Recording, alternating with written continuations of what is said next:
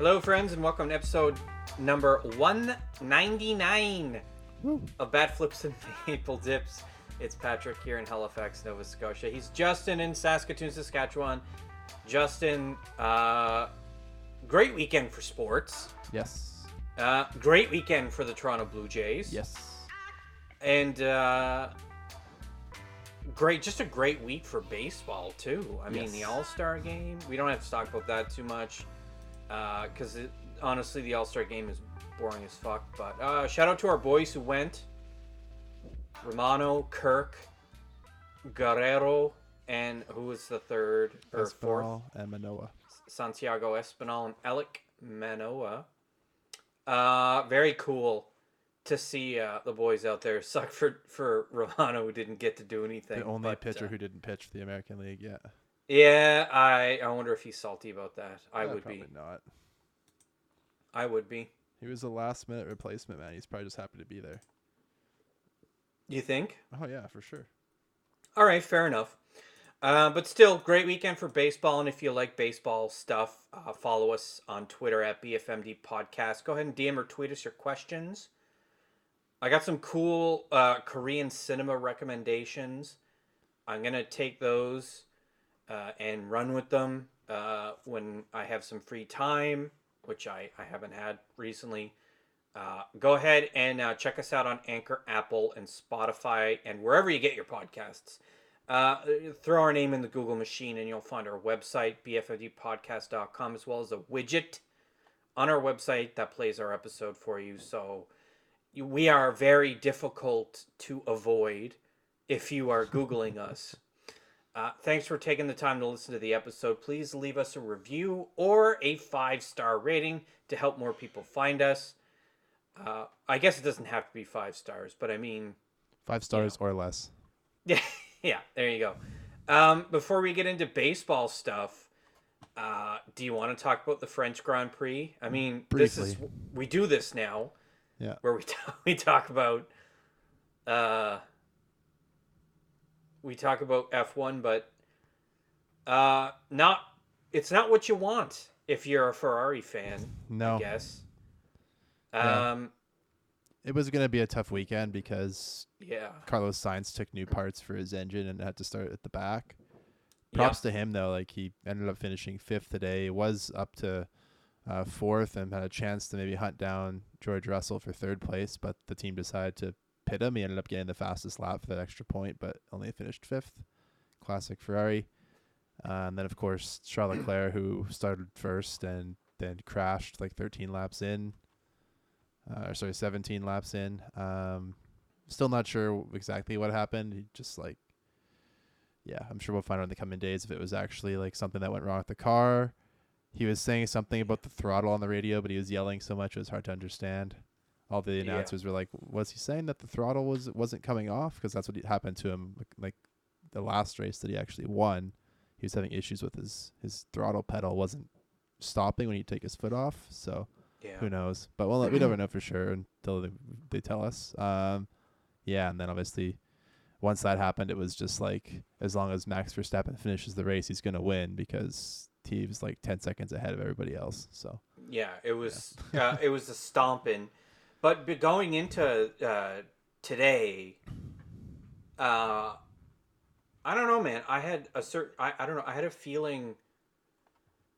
I don't know how to explain it. I thought there'd be a lot more uh like mechanical issues with cars just Yeah. to temperatures, but there really wasn't. Like there was a couple cars that like got some damage on the first slap. Tsunoda got some damage, ended up retiring. Uh, and then Magnussen and Latifi bonked into each other later on, and both ended up retiring from the race eventually. Um, so yeah, it was just like there was there was only a couple of collisions and a crash that led to the retirements, and then everybody else ended up finishing. In the qualifications, though, it looked like I mean Ferrari had the fastest lap for Q one, Yeah. Q two, and Q three. Like it looked real good. Yeah, the rest of the data though showed that Red Bull was pretty quick. Well, Yeah, Max, oh, yeah, Max yeah, Verstappen yeah. was fast anyway. Sergio Perez was pretty slow all weekend, which was a little bit of a. It was weird to see that from him. It, he was, but he was also still faster than Faster than the midfield, yeah. Yeah. Yeah. It's, basically Ferrari and Red Bull in the tier one right now, and then Mercedes in tier two by themselves, and there's a bunch of people below that. The McLarens, the Yeah. Alpines are below them, then. But no, I mean, obviously Mercedes gets a two-three finish due to the fact that Perez was slow and the two Ferraris weren't near the front to start. uh, At the near, oh, one was near the front at the start, but didn't make it halfway through the race. Um, but yeah, the only really the only excitement in the race was just like Carlos. Sainz just passing everybody. Yeah, he was was. kind of it. he had a great drive today, despite Yeah. the fact that he started. started uh, was 19th. it nineteenth? yeah, started 19th Finishes moved fifth. 14 spots. Uh, and his Ferrari didn't flame out. Uh, No. We talked off camera or off mic the day before. We expected there to be a lot more mechanical like uh, flame outs uh, because of the heat. Yeah, yeah, Uh, and it didn't happen. Uh, although again, another misfortune for Leclerc. It's it's. I feel like he's cursed or something. it's like this. just yeah. There's some shit going on, but yeah, it's what it is. I feel like like Verstappen's like 63 points ahead now after today because Leclerc doesn't get any points. So I mean, the season's still got like 10 races left, but at the same time, it's like that's that's a pretty hard uh hill to climb for anybody trying to catch him. yeah, it's a tough hill, and then at the same, and then two simultaneously, Red Bull Racing has uh, opened up an 82 point lead Mm-hmm. on Ferrari for the constructors, Yeah, which is really turning into eh, they're they're kind Yeah, of running away of with it at this point. The interesting thing, though, a lot of teams are like, well, why not start focusing on the car for next year? The cars are going to be the same next year. That they're not changing the body style because Yeah. they just change it for this year.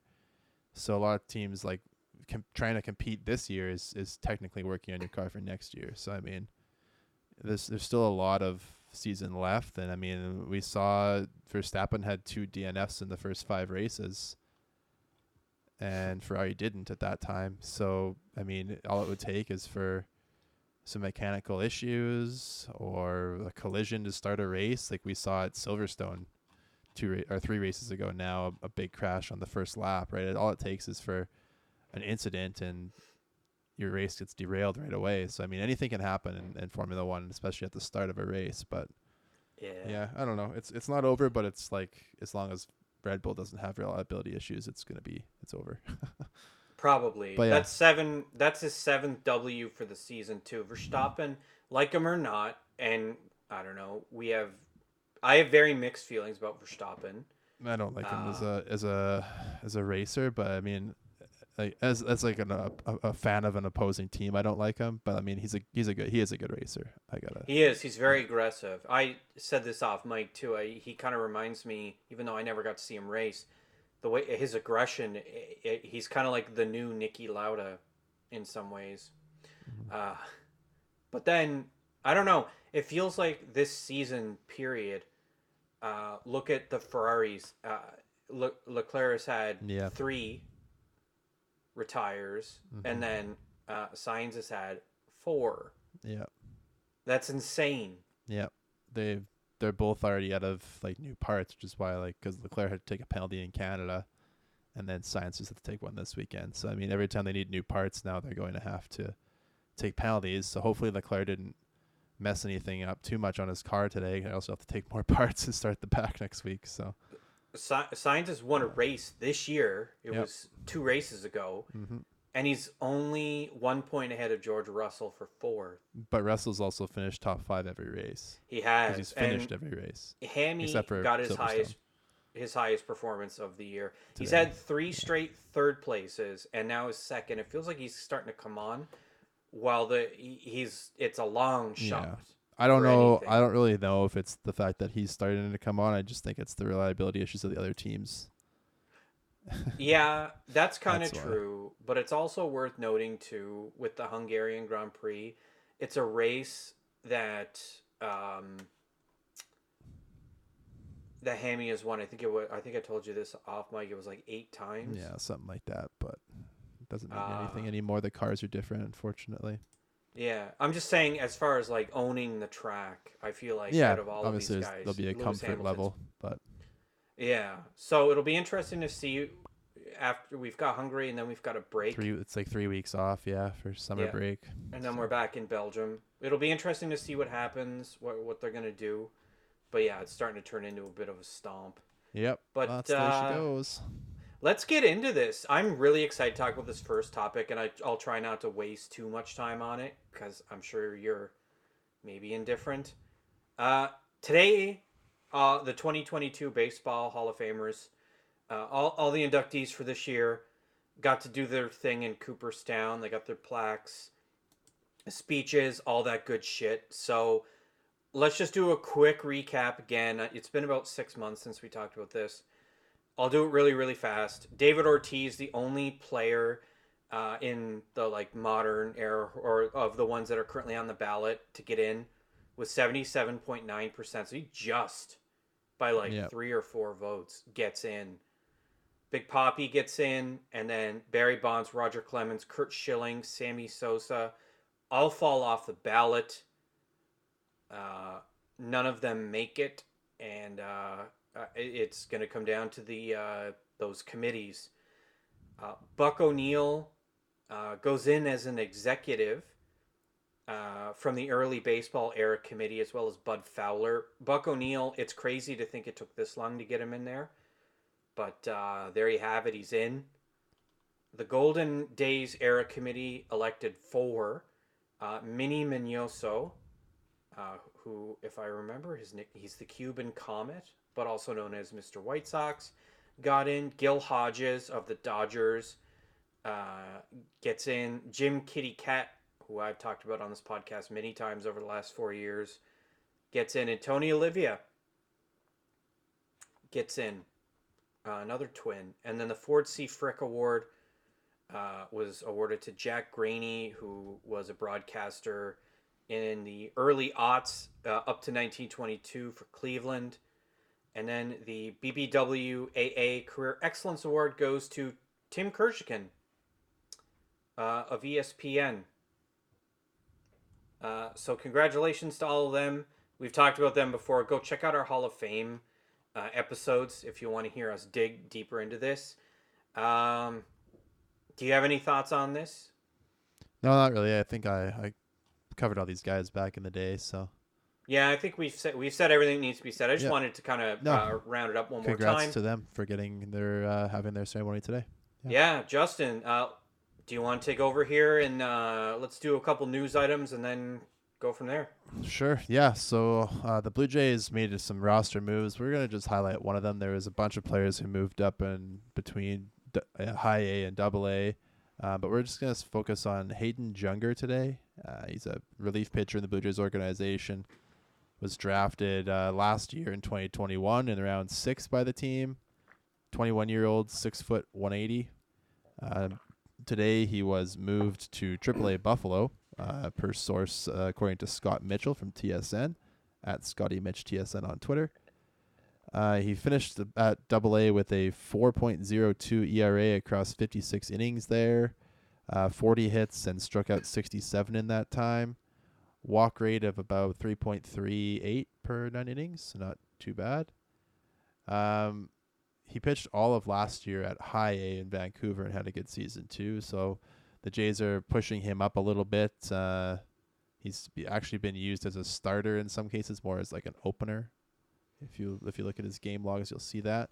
But uh, no, th- this kid's interesting, Patrick, because obviously we know the relief issues that the Blue Jays have. So having a guy like Juenger being pushed up the the organization, it's uh, it's interesting because you just you never know. Like, could this be a guy that could impact the team down the stretch if he pitches well at AAA? We're not sure, but obviously he's got a good strikeout rate, so we like that. He might be a guy that kind of helps us with this problem and prevents us from having to use resources Yeah, to acquire relief arms. Maybe he is like he'll be what we need. Yosver Zulueta is the other guy. Uh, he, he's uh, he's moving up to Buffalo as well. yeah. He just he Um, pitched that one one pitch in the futures game.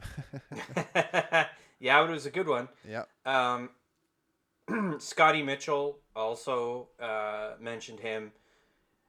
How do you feel about the idea of the Jays just using promotions within rather than trades to kind of bolster their pen? Do you think that it makes sense to do this, or is it just kind of bringing on more unknowns? No, it definitely that- makes sense. Yeah. Yeah, Uh, obviously, having I wouldn't even say it's more of an unknown. Is you you know these guys pretty well in your system. Um, you don't know. You just don't know how they're going to fare against major league batting. Is really the only unknown. But at the same time, with the trade market being segmented into players who are or aren't vaccinated, at least if you're promoting from within, you you know if your players are vaccinated in your minor league system. So yeah, they all have to um, be. yeah, so they do. So sort of what it is. yeah, so it's like rather than trying to parse through options and figure out who's vaccinated and who'd be willing to get vaccinated in a trade kind of thing, you simply promote a guy from within who is hopefully deserving of that promotion. So that's I, I'm i- if there is if there are no trades available, I'm fine with going from the internal route uh, to see what what we've got within, so we know for the future. Yeah, it'll be interesting over the next couple of weeks to see what what comes out. Well, the I- trade deadline's in, in a week from today. It's the 31st of July. oh, it's a, oh, okay. Sorry, I thought it was two weeks for some No, reason. 31st. I keep thinking it's not the twenty fourth. yeah. but it is. So, yeah, it's going to be a very intense week, I think. We're going to see a lot of teams have to make that decision whether or not to sell off. Boston is interesting. They're in a tough position.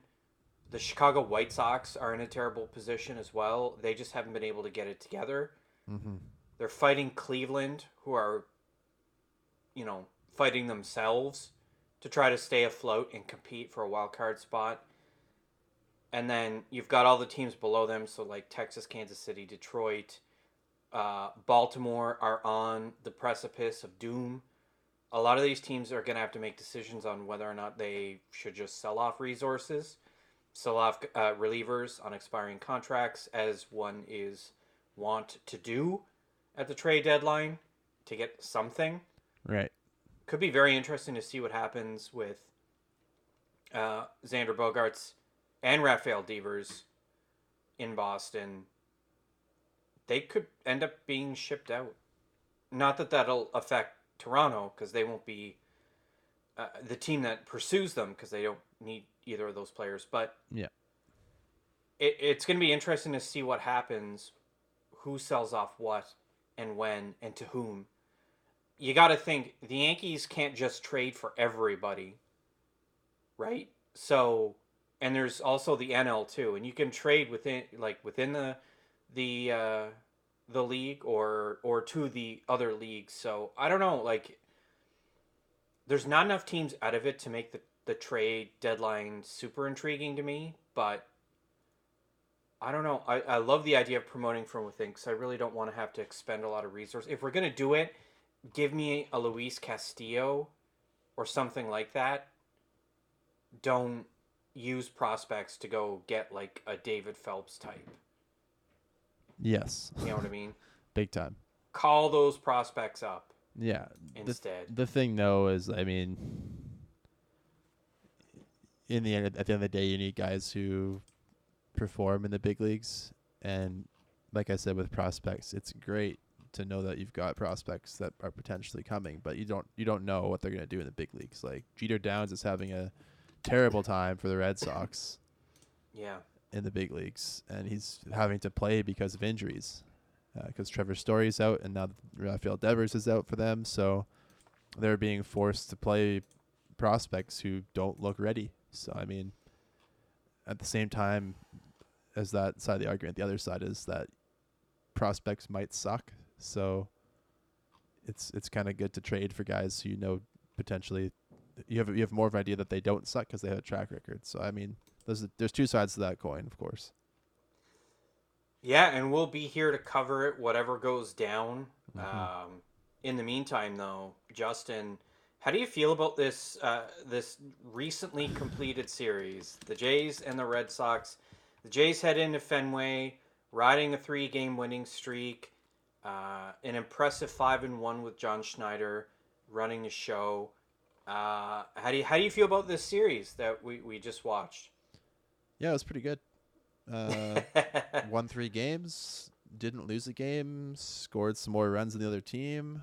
Um, hit pretty well overall with runners in scoring position. Didn't boot the ball around defensively.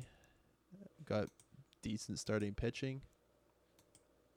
Yeah, I, I, I don't have much to say in terms of uh, complaints anyway. It was a whooping. That sounds about right. Yep. Uh, 28 to 5 the first game. Unreal. There's really, I mean, we got to give every the, the guys props, okay? Tapia was 3 for 7 with 6 runs batted in, including a Little League Grand Slam. Yep. That's some heads up base running, too. And he's got the speed to do it. Oh, for and sure. he did it, That's and it was great. Second career inside the Parker, I believe. It was terrific. Yeah, he had one in Denver too. He had four RBIs today as well, so a 10 RBI series for for Raimel That's Tapia. not too bad. Yeah. Pretty damn good. Uh, Guerrero was two for four, um, with two runs batted in. Uh, Kirk was three for six with no runs batted in. That's kind of weird, but um, Bichette was three for five with two runs batted in. Teoscar Hernandez was three for four with two runs batted in. Lourdes Gurriel Jr. Yeah. Six for seven with five RBIs. How do you feel about that? Yeah. First uh, six hit game for the Jays since the the cat Frank Catalanotto. The big cat. Oh man. That's such a. It's just a great baseball name, Frank Catalanotto. Oh my god. Oh yeah. It was sounds like uh, sounds like a ball player. hell of a performance that got his average up to 318. It dipped a little bit lower uh, as the weekend progressed, but god damn, he's on a heater. He's on some sort of heater. Yeah, I think he's hit 400 over the last month. So It's insane. Yeah. Uh, Chappie three for six with four ribbies. Espinal two for six with a ribby, and then Danny Danny Jansen, ultimate thug. D- Daniel uh, Jansen with two home runs. I guess you don't have to buy another jersey. did. Yeah, somebody had tweeted at at us uh, on Twitter. They're saying, "Do you have to buy his jersey now?" So I replied back with the, the picture of me wearing it because they already bought this year and said, "Already done." Because he hit those two home runs earlier this season, and it was in Danny Jansen three for six. Uh, with six RBIs, two home runs. Yeah. Uh, and, a and they were and they were bombs too. They were absolute fucking bombs. It was amazing. Yeah. It this was just a pounding. It was over after the third inning, but then it was really over After the fifth. after the fifth. Uh, Gausman looked okay. Three runs Yeah, uh, in five innings pitched. He, he got whacked around a bit. Uh, it was impressive though the fact that like, he he had a bunch of three hit or three ball counts because the, the Red Sox even though they're struggling are still really good hitters and they're good at working counts. yeah. Um, and the fact that he had to sit for like 45 minutes a couple times between innings, just because the Jays wouldn't stop scoring. Yeah. Uh, that that never helps a starter either. So I mean, yeah, he gave up a couple of, of home runs, but he struck out 10 and didn't walk Yeah. a batter over five innings. I mean, his pitch count is elevated due to the the strikeouts, really. And uh, beside those two home runs, there wasn't much for hard contact against him. No. So I'm I'm happy with it. I mean, we've seen so many times this year, like Gausman's win loss record is seven and seven because the team typically doesn't score runs for him. So they, I guess they just decided to make up for it today or on uh, Friday there, and just like give him enough for like six games worth.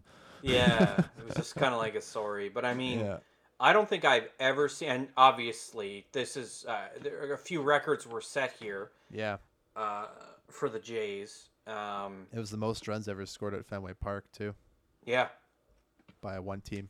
an astonishing uh, whooping. And uh, we don't need to get into the Red Sox stats. They're pretty. No. It's pretty bad. Eovaldi looked really bad, which was uh, uncharacteristic. Otherwise, he had a pretty decent season, but his ERA went up by like a whole run, I think. or Yeah, something something like to it. that.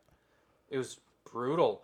Uh, and then uh, Jeremy Beasley came in, also gave up two home runs. Uh, yeah, a couple but solo again, bombs. uh, solo shots in garbage time doesn't really matter. By the time Beasley took the mound, uh, in the over. fifth in the or sixth, the sixth, yeah. sorry, uh, it was already over, and he only gave up two runs. I mean, he already had like a twenty-something run cushion. Yeah, I mean, Uh, credit to him for yeah. getting nine outs, right? That was great. It was great. It was and including five strikeouts. Yep. Out of the nine uh, outs he needed to record, so Uh, that's fine by me. He didn't look great. It- he just he got done what we needed. That's the type of pitcher he is. He's there for either when you're stomped or, or- getting yeah. stomped. Anthony Banda came in, uh, uh, chalked up a, a clean inning with a strikeout. Good enough for me. This Yep. was one of the all-time best Jays games to watch. Oh, uh, yeah. not, not just because it was exciting, but because it was such a such a caustic pounding. I think it was more fun because it was at Fenway. Like if this game was a home game, Oh, it yeah. wouldn't have been as fun because I mean, of course, the crowd would have left after. The like crowd the crowd would have had fun, but the, the fact that it was in Fenway and It was you quiet. get to hear all the boos when the Red Sox were doing stupid shit, and then like later in the game, you had all the Jays fans chanting "Let's go Blue Jays" with the boos trying to combat them, and like Yeah, it was just it was perfect. It was the perfect setting for it. it was. It was a great game to watch. The next game, uh, a four to one win for the Jays. Manoah, uh, great game for Manoah. Scattered seven hits over six innings. Uh, only one earned run, which was a solo ding dong. Yeah. Uh, seven strikeouts though. No walks again, so No walks. two days in, Perfect. two days in a row that Blue Jays starters didn't walk a batter. So love that. Yep. Uh, Garcia and Cimber were solid, and then Romano came came in and uh, clean inning. He was asked to get four outs, and he did it. I was surprised, but uh, good enough for me. Yeah, Great game. with that. Nice. There's only seven hits for each team, so Yeah. And I mean, the Jays didn't have a home run in this game, but yeah, it was it was actually a, a much better pitched game than the first day. Um, but of course, the Jays were still able to capitalize on some opportunities, and the Red Sox weren't. yep. And uh, well, I mean, I think what made it worse too were the the Sox struck out eleven times and only walked twice. While yeah, the it doesn't, Jays that doesn't help you. The Jays struck out eight times, uh, four of which were against uh, the starter, uh, Mm-hmm. Kutter Crawford. Great name, Cutter. Cutter with a K though. Okay. That's uh, that's a strikeout pitcher right there. Yeah, yeah, I guess. Um, but the Jays had four walks and eight strikeouts. Uh, they left a lot of runners on base, but not nearly as many as the Red Sox. Red Sox went 0 for 5 with runners in scoring position. It was just Yep. one of those classic. You get a great start from your starter, you get just enough runs, and then your three main guys who close out a game came in and closed out a game. Is textbook. Yep. Today was another ass whooping. The Jays uh, win eight to runs in the four. first inning again. Five runs in the first inning. I turned it on. I was like, this game is already out of hand. Yeah. It was pretty crazy. Tim Mayza gets the win. He's 4 0 on, on the year. Stripling only went four innings, but it was hot as balls out. And they talked Yeah. about this during the like broadcast. Like, Thirty-seven or something.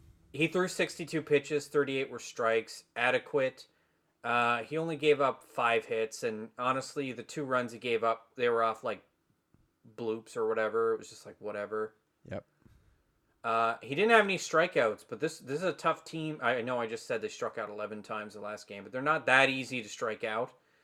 Uh, and Stripling, uh, yeah, he just it, it was an uncharacteristically tough game for Strips at Fenway. Normally, he's pretty dominant Mhm. uh, historically, but he he did what we needed him to do. Richards came in and got five outs. He still gave up a home run, uh, and then another run, and then Phelps, Mayza, Garcia, Cimber shut it down. Cimber uh, did give up a hit, but he struck out three. I was very impressed, Yeah. uh, even though it was the hapless Red Sox who were just kind of swinging at nothing, just desperate to try to keep the game going. The Jays had 15 hits in this one struggled a little bit more with runners in scoring position. Gurriel was one for five, and uh, collectively it was seven guys uh, were stranded as a result of his uh, at bats. But still, great performances. Raimel Tapia three for five, four runs batted in. He's on a heater too. Like Yeah, he got we, right after we talked about it too. He's hitting 350 in his last 30 games. I know the the team just seems to be Coming on. coming on at a good time of the year when I mean the Yankees are playing 500 baseball over the past month, which is enough because they're so far ahead. But I mean, if the Jays can can get hot and stay hot, and then they can go far in the playoffs because it's it's kind of like last year when the Jays really came on the end of the season. Of course, they missed playoffs by one game, but a lot of teams were asked like, who don't you want to play in the playoffs? And they were all saying the Blue Jays just because they were they were hot and they had such a good team that was had underperformed until that point. And it's been the same way this year. So I mean, this is a team that other franchises aren't going to want to play just because of the fact that they they can put up 28 runs on you. Yep. Uh, here's a, a couple of interesting tidbits too. Uh, Ch- Chappie's on a heater too. yeah. He's hitting 262 in his last uh, 30 games, which is pretty good considering how much he was frustrated earlier Right. in the year. But his average is just getting higher the shorter sample size you look at. Last seven games, he's hitting 429 with three home runs. Yeah. Uh, 10 strikeouts, but that's what you're paying him for. His average is up to 237. Um, this is about what we expected from Chap. Maybe not a 429 average, but uh, something like this was what we were hoping for. He had a great series against Boston. Absolutely set the world on fire. I think he went six for uh, six for 13 against them. It was just uh, just great to see Chappie get on a heater too. Guerrero is also on a heater now. He's hitting 306 in his last 30 games, but the power is really not there. He's barely uh, at an 800 OPS in that 30 game stretch. Only three home runs It's, uh, in those 30 games. He's at a 900 OPS in that 30 game stretch. Oh, Did no, I you're right. no, it is correct? 806. You're right. That's you're 806. I guess that's still good, Yeah. but it's just it's lower than what we're used to. Um, he he finally got some batted ball luck today. Like he had the the double off the third base bag in the first inning. yeah, Had yeah. another like infield single near first base, and then just a few little a couple little loopers to the outfield. But it's nice to see that happen to a guy who often hits 110 mile an hour outs. So the BABIP gods were are sometimes merciful. Yeah. Um, great game though overall. Guerrero four for five was uh, excellent. His average is up to 280 now. Remember, I can remember at our very low point in this year, we were big sad. Uh, he was around 250, and uh, so was Bo. Uh, and Bo's up to 257. Yep. But Guerrero's up 30 points. He's starting to look like that MVP candidate that we saw Yeah, last year. it- It'll it- be it- interesting. it does back. truly help when the team around you is hitting well because it doesn't it's easier to hit when you got runners on base because you're usually getting pitches to hit. So it's it's nice that they've moved Kirk behind Vladdy because he's getting more pitches to hit because Kirk Mhm. is hitting like 315. So Even Yeah. Cavan too. After the disastrous start he had, Cavan is hitting 263 in his last 30 games as well, and that's not anything to sneeze at either. no, I mean Cavan's probably like a 230ish hitter overall, which is kind of what he's at right now for the full season. Um, but his on base percentage is gonna be like 350 at that level. So there's there's really nothing wrong with what Cavan's been doing since he's returned, and obviously. Uh, like Danny Jansen's average is down to like 240, but he's still got an OPS over 900 just because of the fact that he's mashing bombs every once in a while. So My favorite thing from this weekend, aside from the fact that we won all three games, was during the the the 28 to 5 game for whatever reason God only knows Lourdes Gurriel Jr. decided to craft an intricately made pineapple cocktail. he did that. He did it all. Like I think he did it every game this weekend. Maybe it's his I- new it- thing. I don't know. I yeah, I guess it's his thing. He did it and then he shared it with Vladdy. Yeah. I, I, I don't understand what he's doing, but uh, it was amazing. He was making fruit cocktails for the boys. he's trying to get everybody hydrated and and uh, energized. You know, you gotta make sure those electrolytes stay up. That was a tough series too because the games got progressively earlier, which meant the heat was a bigger Yeah. factor. And I think it was Tabby said that the guys behind the plate they can lose like ten to fifteen pounds a game. Yep, it's a lot of water weight Soaked. I know. All water weight, yeah, but still, that's from that's not ideal for the human body. as an umpire working in like 32, 33, 34 degree games. That's not fun. I tell you what. It's you stand back there in the sun all game. You, you drink what you can between innings, but if you ever get one of those long innings like we had uh, on Friday, Friday, thankfully Friday was a night game and when there's the shellacking. But if you if you would have had an 11 run inning like today, in the 37 degree heat, man, there, there would have been some guys like nearly passing out. Like it's it's not fun out there. It's it's hot. Like you're standing on a baseball diamond. There, it's like it's clay and grass, so like the heat kind of like gets absorbed by that, like those surfaces. It doesn't get reflected off, so it's just like yeah, it, it's it's warm, man. It's bad. There's one thing I want to talk about this game. This game that we just saw t- that di- I was very confused by, uh, and it it took place in. Uh, actually, I can't remember what inning it was. I think it was the fifth inning. Uh, Hirokazu Sawamura. Yeah. You saw this, right? Yep. He. I I guess he was blowing on the ball or something. w- he was he was going to his mouth and then not wiping it on his pants like when you can't lick your fingers and then put and then touch the ball right away. If you're going to lick your fingers or blow on your fingers you got to wipe them off on your pants first. Because it's it's it's it's it's akin to applying a foreign substance to a baseball right? Like you can't throw a spitball. That's essentially what he was doing or trying to do.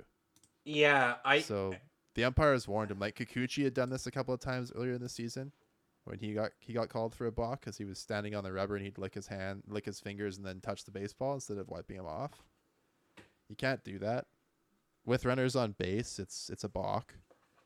Um, you give him a warning the first time.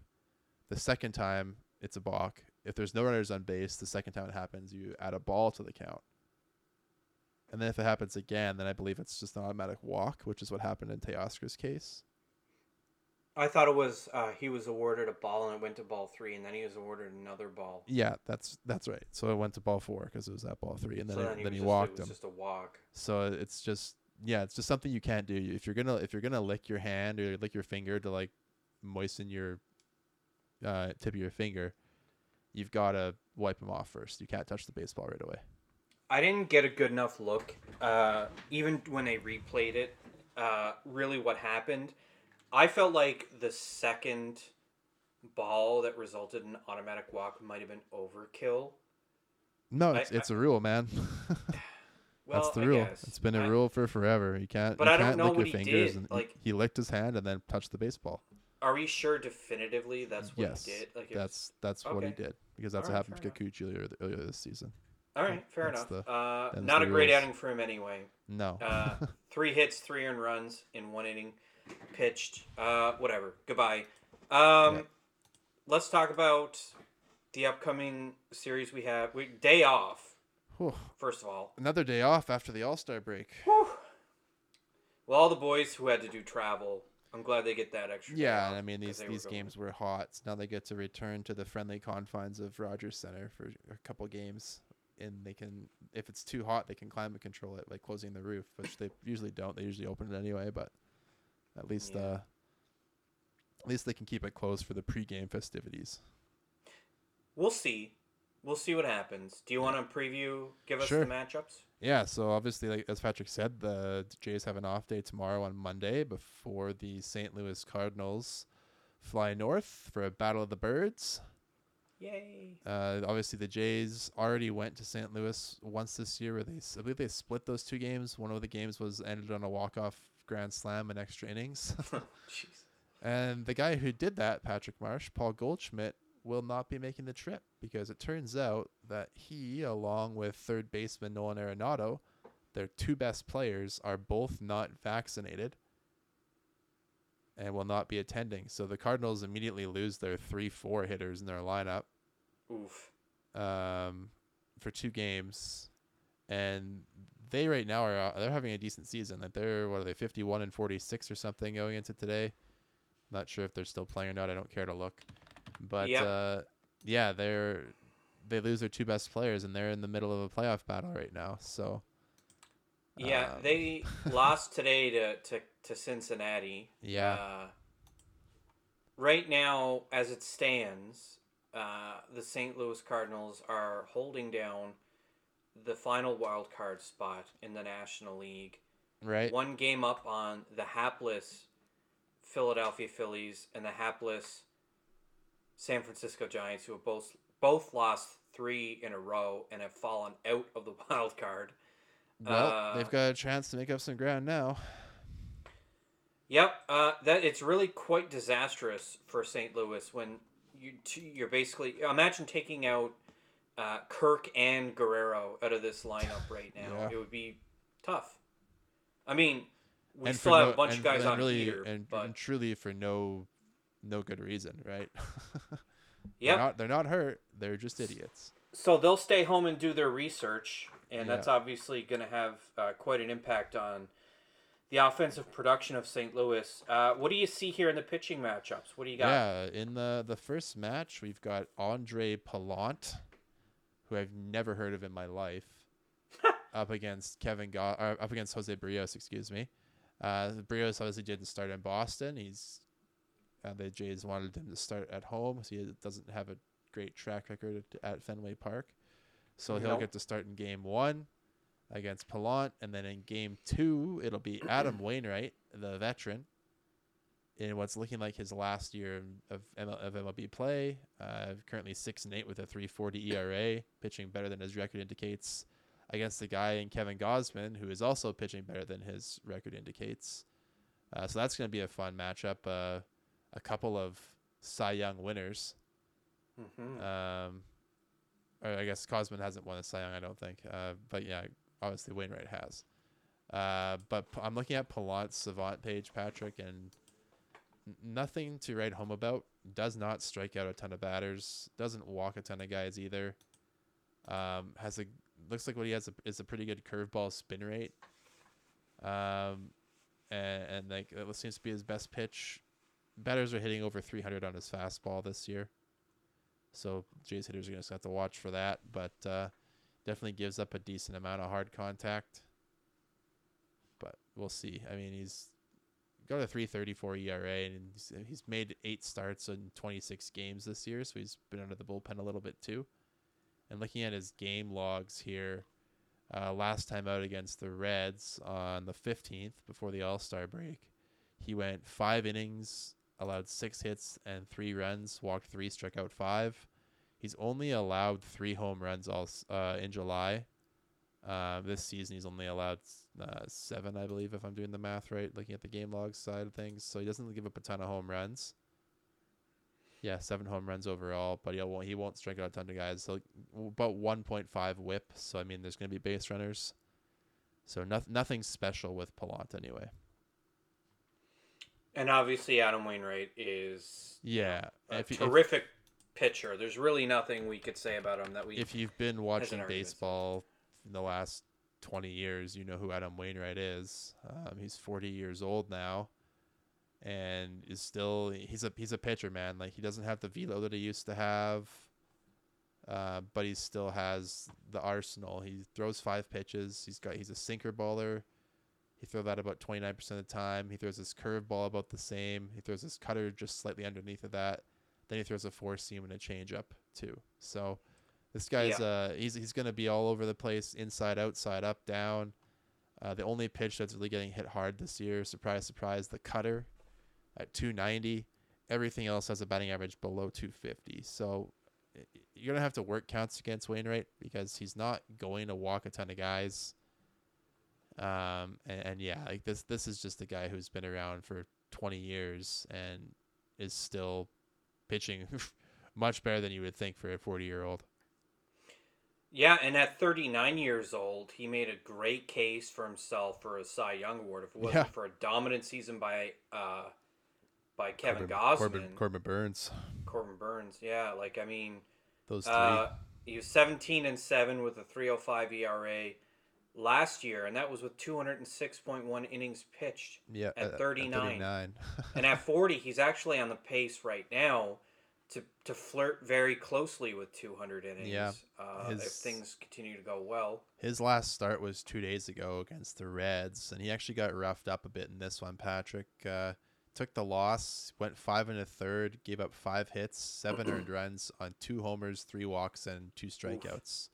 Over his last two starts, ten and two thirds innings, he's actually walked seven batters, and only struck Oh, out no. seven. So the start before he didn't get any runs, but uh, it was with a no decision against the Dodgers. So I mean yeah. we'll see. I mean, he's he's coming off of a rough start a couple of days ago.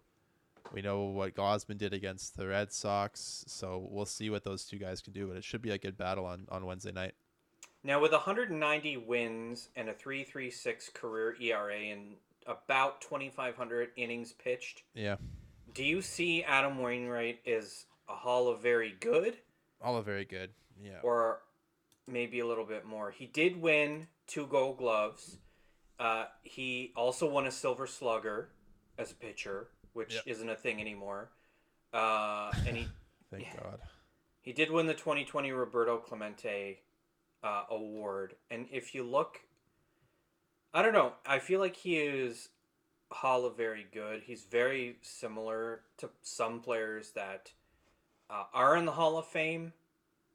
Uh, his number, his Yeah. career numbers are very similar to Dazzy Vance, who's in the Hall, but uh, He's- Dazzy has an MVP and a triple crown. Yeah, I mean, Wainwright's finished second uh, twice and third twice in Cy Young voting, Yeah. and then it was seventh at his age 39 season last year, like you mentioned. So I feel like he will. Time will be more favorable to his yeah, uh, his career. him and the fact that him and Yadier Molina have basically played their entire careers together is always interesting. I mean, I think baseball fans and writers are going to be very fond of those two individuals just because of the fact that they've been doing it for so long at a at a pretty high level. um, do I yeah, he might get a little bump. you might get a, they're going to get a little bump just because of the reputation and who they are. I, I don't think that they would be like they would be like the later three four years of their eligibility. I think before they would get in if they do. You don't think Yadi's a first ballot? No Interesting. topic for another day perhaps, but no, I don't. Yeah. Well, I mean, yeah, we can talk about it some other time. But how do you feel? It's only two games. What are your thoughts? Do you, what's your minimum expectation for this? I mean, you want to split it at at worst. You want to split these two. I think game one's a pretty good opportunity. Um, you go after a guy who isn't even a hasn't been a full time starter this season in in Palant, and Berrios is coming off of a couple of decent outings, hmm starting to look more like himself. So hopefully that he can have a really good quote second half, even though the season has been halfway over for a couple of weeks now. Yeah. Um, but yeah, no, I, I think that that's a good one to win because you never know. Like Wainwright could come out and just the Jays have struggled in the past against like veteran guys like Verlanders, etc. Greinke wasn't bad against them a few weeks ago. There, it's just like guys who know how to manipulate the baseball and the weaknesses of hitters. Those guys are who the Jays typ- typically struggle with. If it's a guy who throws 100 miles an hour, they can hit that. But uh, veterans are crafty, man, and that's why they stick around for so long and have as good numbers as they do. It's because they know how to get batters out. So I think Tuesday is the game that you want to win for sure, and then you hope Gausman can outdo a Wainwright on Wednesday. Yeah, I would say that's uh, that sounds pretty astute. Well, as it stands right now, uh, the Toronto Blue Jays are back up at the top wild card position, which is very advantageous because that means that we would have home field advantage for that wild card round. Mm-hmm. Uh, we are one and a half games up on Seattle, who are holding down the third spot, although they have lost two games in a row, as has Tampa, as has Cleveland, as has Boston.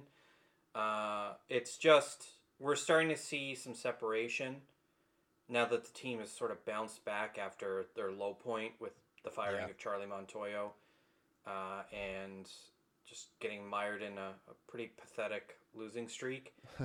So the Jays have the third best record right now in the American League. They their record is currently better than the Minnesota Twins, uh, who are holding down their division, uh, the AL Central. Uh, quite the turnaround.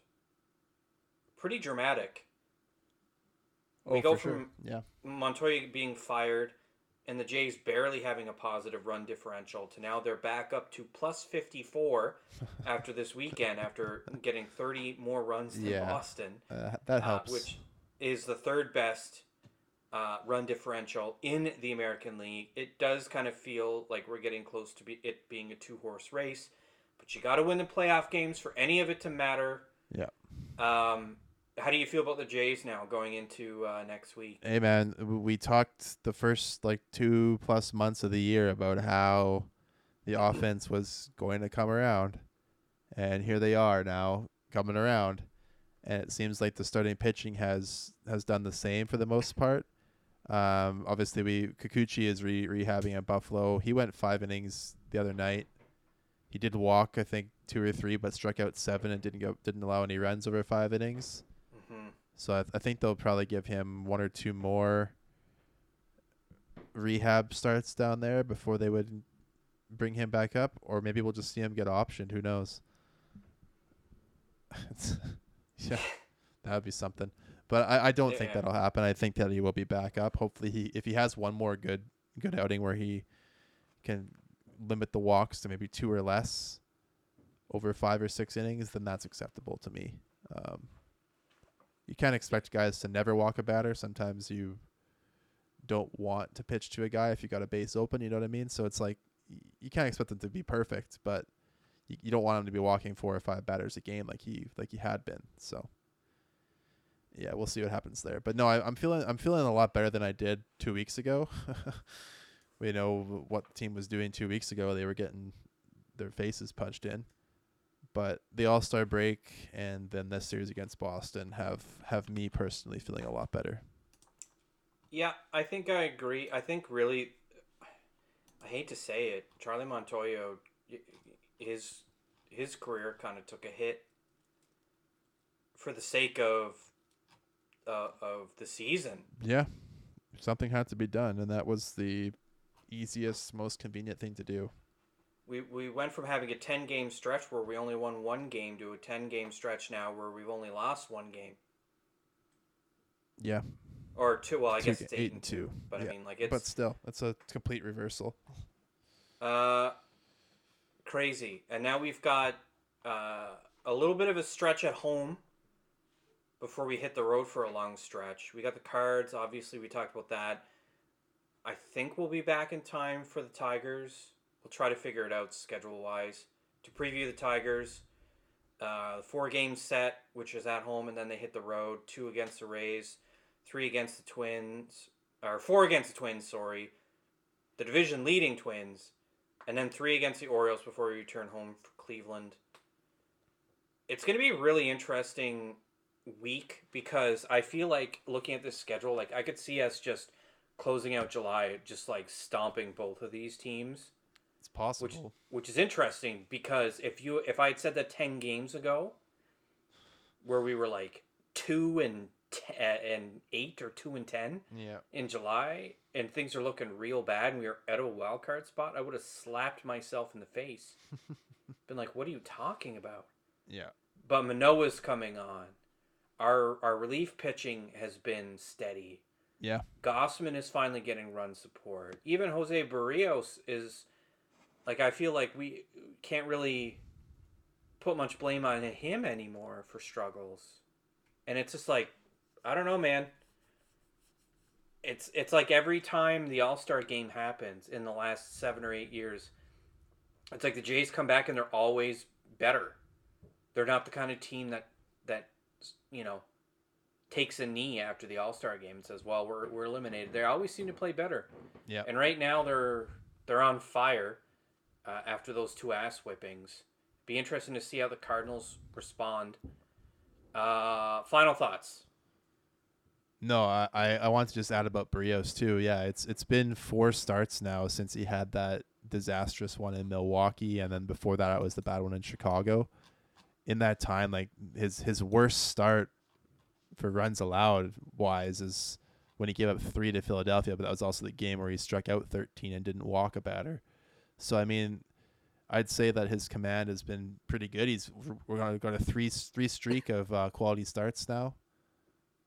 So I I think for him the issue is still home runs. He's given up a ton of those this season, twenty already, No, which is That's a not what you want to see. I mean, is no, uh, it's one point seven seven per nine innings, which is higher than the average. alarming. Yeah, and I mean he overall he's been much more of a fly ball pitcher this year than than in the past, if I'm not mistaken. Yeah, his his, his ground ball rate's down about four and a half percent over last year. um, Yeah. and is two percent, two and a half percent below his career numbers. So I mean, he, he's definitely had a lot more balls in the air. Um, but at the same time, his his xFIP is at 403 when it was only 359 last year. So he's not that far off the expected numbers. It's just those first couple of really those- rough starts destroyed Yeah. his stats. For He's really it's really been like a tale of two Berrioses. He's either been like pretty good or really bad. Like he's had one, two, three, four, five starts where he's given up five or more runs, and then a bunch where he's given up like where he's had quality starts. So it's just the guy just has to find that consistency here in the second half. And I mean, when the Jays brought him over last year, he had a couple of rough ones when they first got him, and then was really good to finish the season off. So I mean, hopefully he can be that really good Berrios for the next couple of months and help this team solidify a playoff spot. a couple other stats that are worth mentioning. Uh, in the, his last four starts, Berrios has a 3.09 ERA, 2.95 FIP. Opponents are still hitting him pretty hard. Yeah, they're still hitting him. 66 batting average, but the Jays are also 4 and 0 uh, with two of those decisions going to Berrios in those four games. And this was in like the two wins that we had at the beginning of the month where this team was poop. They were both Berrios starts. Berrios starts, yeah. Uh, the Jays are actually 14 and 5 when Berrios plays, yeah. when he starts a game.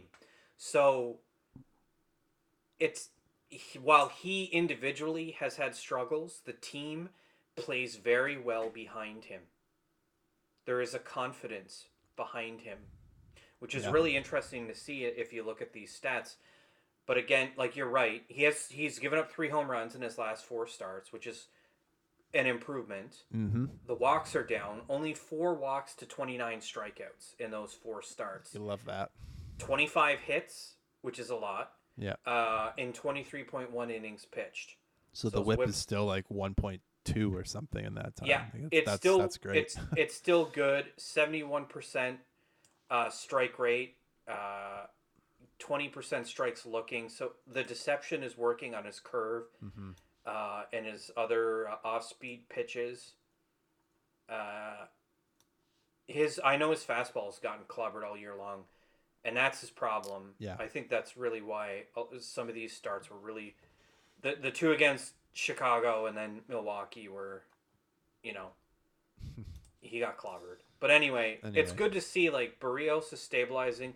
His stats are not going to get any better the rest of the year. No matter what you do, if you look at his savant, it's going to be blue the rest of the year unless he has like five no hitters in a row. It's just not going to budge. It's just, that's just the way stats Yeah. work. But it doesn't matter. The team plays with confidence behind him. So I'm looking forward.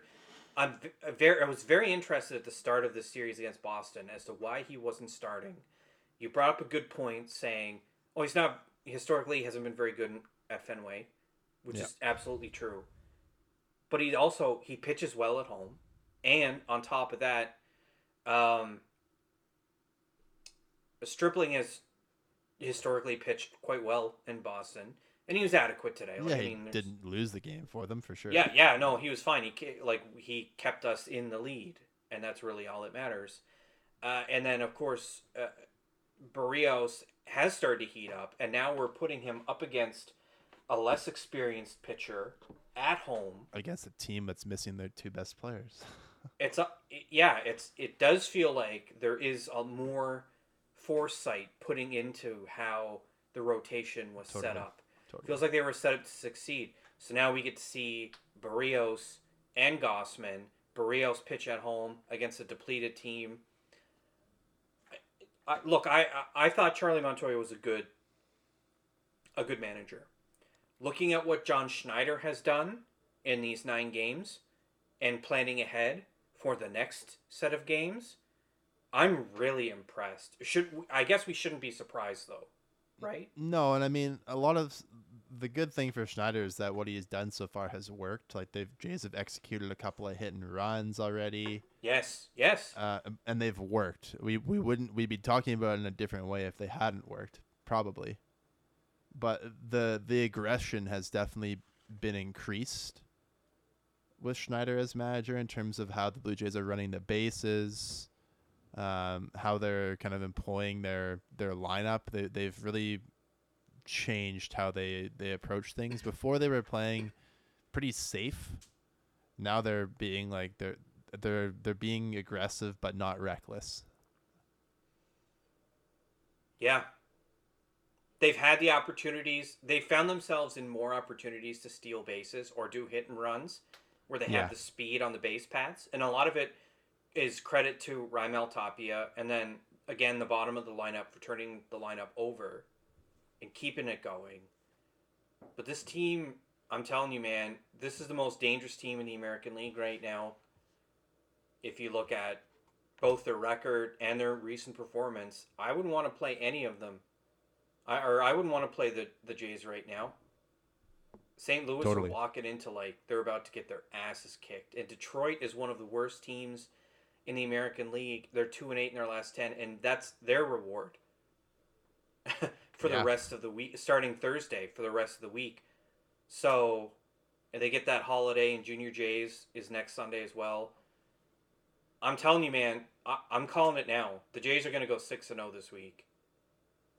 It's going to be brutal I hope you're for right. other teams and great for us. If we go six and zero, I don't know what's my declarative going to be. I I will buy a jersey. Wow, there it is. So if it, but it has to be like immediately after the Detroit game. If they went six and zero this week, I will buy a jersey and it will be an authentic. I will shell out the money. Wow. If you have any uh, ideas of who I should buy a jersey for, go ahead and tweet us at BFMD Podcast. Just tweet us. Don't DM us. Just tweet us straight up. Whose jersey am I going to buy if we go six and oh? zero? Can I make my suggestion right now? I am like seventy five percent sure I already know who it is, but go ahead. It's gonna be Alek Manoah, and it's gonna be the Yeah. new blue, the powder blue, because he loves wearing those when he's on the mound. So You know what? Lee? I'll leave it up to maybe we'll put a poll up or something, uh, where it'll either be white, blue, or or uh, the, the powder blue or the grays. Ugh, not the gray. Anything No, but I know. gray. I don't vote for the grays. Um, it's not gonna be an option. It's gonna no, be just do. it's gonna yeah. be Alek Manoah powder blue, and then Alek Manoah powder blue in capitals. Those would be the two options. I would play. no, because I like the white jersey, and I already have a blue jersey, so it's like it's not. It's going to be Alek Manoah a white jersey or Alek Manoah powder blue. yeah, powder blue. That's our poll. Anyway, go ahead and find our stuff on Anchor, Apple, Spotify, wherever you get your podcasts. Website bfndpodcast.com. For Patrick in Halifax, uh, Nova Scotia, it is hot as hell here. Uh, out in Saskatoon, we've got Justin, the Professor Anderson, dusting off a classic. Uh, we out.